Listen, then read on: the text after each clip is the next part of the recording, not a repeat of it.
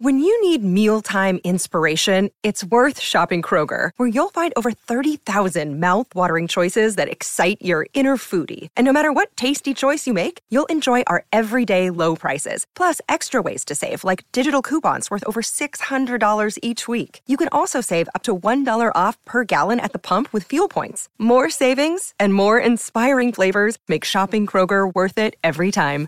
Kroger, fresh for everyone. Fuel restrictions apply. Drive Show with Peter Vlahos. Toolmart, your complete tool centre. Proudly WA owned and operated for over 40 years.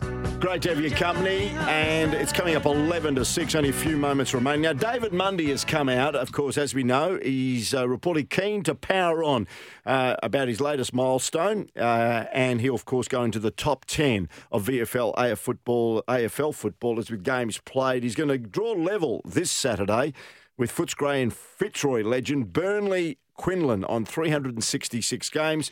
And reportedly, the club, according to Mundy and Justin Longmuir, they're in f- informal talks with the club about extending his career into 20th season. And he says, I'm not going to retire. They'll need to boot me out if they want to get rid of me. Haggers, I, I, thought was, on, I, thought he was gone two years ago. Your thoughts on David uh, Mundy? Look, congratulations to him. 366 games. He's durable. He's tough. Um, he's he's been I suppose, fortunate with the way Fremantle played, that's particularly under uh, Justin Longmuir, because it's a pretty open game and he doesn't get bashed up as much, uh, I don't think, under Longmuir's style by being more of an outside player, mm-hmm. and most of them are. It's They play a very freewheeling game, Fremantle. But so 366. So he could get to 375 by the end of the season plus final. Let's say they play two or three finals. So it's it's approaching 380, so 377, 378 you'd need a full home and away next year, yeah. wouldn't you?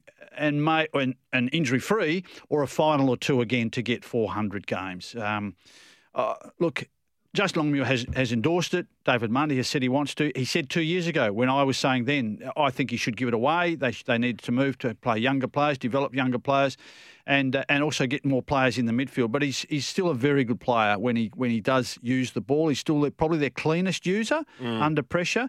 But the way they're playing under Justin Longmuir now, effectively, I think the two first two seasons they were still battling with poor disposal.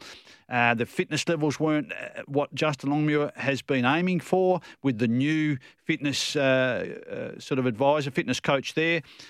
Now he's benefiting from it. He could play next year with the way they play and get 400 games. Okay, let's talk about another oldie. Uh, Lance Franklin, all but certain to re sign another one year contract with the Swans. That'll see him play on in 2023. That's, that is freakish, isn't it? Because, yeah. again, I, I, didn't, I thought this year, so this is the last year of that nine year, $10 million deal. 35, 331 games. And the debate, it's not a debate anymore about whether you should extend him. Uh, Sydney are saying we will extend him.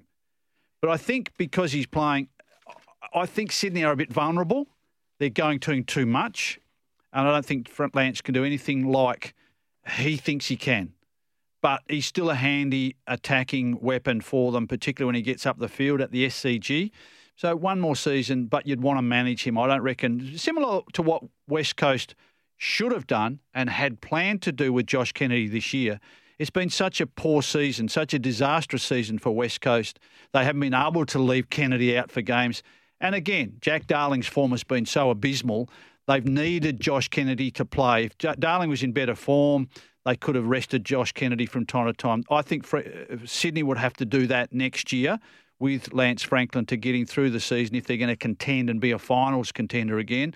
You'd want to rest him from time to time. Okay, before which means that Logan McDonald has to advance quickly as yeah. well. Before we get your selections, and by the way, quarter time in the opener to this round of footy, it is Brisbane who lead Melbourne at quarter time at the MCG, three goals for 22 to two goals for 16. Now, you were on uh, this bandwagon weeks and even months ago. Tim English has officially re signed with the Western Bulldogs until at least at this stage, the end of the 2024 season. You said it, he wasn't going to sign a long term deal, maybe a couple of years, and that's exactly what he's done. And it's part of his plan with his management, with West Coast Eagles, for him to be a restricted free agent in two years' time when he's given good service, repaid great faith to the Bulldogs for taking him and sticking with him and developing him, and West Coast in a couple of years' time aim to be back contending for a premiership, not just a finals uh, uh, spot in the top eight, but pushing towards top four. That's part of the West Coast Eagles' long-term plan. And Tim English, this this deal was agreed to months ago, Peter, and we've been saying it ever since. Yep. Okay. Uh, hi, Peter and Haggers, and he's about to do it now. This is James from Canning Vale. Do you think the Eagles win this week? I reckon they can get the job done against Essendon tomorrow night, six forty. It gets underway. Haggers, before we let you go, uh, what about your selections for this round of footy? If West Coast don't win tomorrow night, you're going to be they're going. Not, no, no, they're not going to. What are you going to say gonna, on Monday? Well, if they don't win tomorrow night, I'll say here's the reason why you didn't win. Okay. Okay, and and a lot of it will be about how poorly they've played, their poor attitude, and how poorly they've been coached. They've but that to, won't they've happen got tomorrow. to win tomorrow night. They'll win tomorrow night. Yeah. I, I'm prepared to say they will win tomorrow night, not just might or, you know, question mark. I think West Coast will win tomorrow night. I, I tipped Melbourne for tonight. But uh, if they don't win tonight, then there's something seriously wrong behind the scenes. No matter what they say at the front window, we can assume there's real problems behind the scenes with their morale amongst they're down, their players. They're down by a goal at quarter time. Just Okay. repeating, 3 4 to 2 4. I, I did tip Melbourne. Uh, the Bulldogs, I think, will beat Hawthorn. I think Fremantle will beat Carlton on Saturday, but it won't be easy. It'll be a classic game, very fast. They're both high possession teams. Geelong just over Richmond, particularly with Cotchin and Lambert out now and, and Bolton. Sydney will beat St Kilda, I think. Adelaide will beat North and continue North's troubles there. Collingwood will beat GWS, and I reckon Port will beat Gold Coast in a good game on Sunday. It's at Adelaide though, and I think that helps Port. They just have to win. It's elimination final. If Port lose this, they're gone. They can't make it. It's their last chance. They need to stay in touch with this over Gold Coast. Enjoy the footy this weekend. It's a great round, isn't it? Yeah, look, and we'll wrap it up on Monday. Thanks, Jimmy. That's been Drive with Peter Vlahos.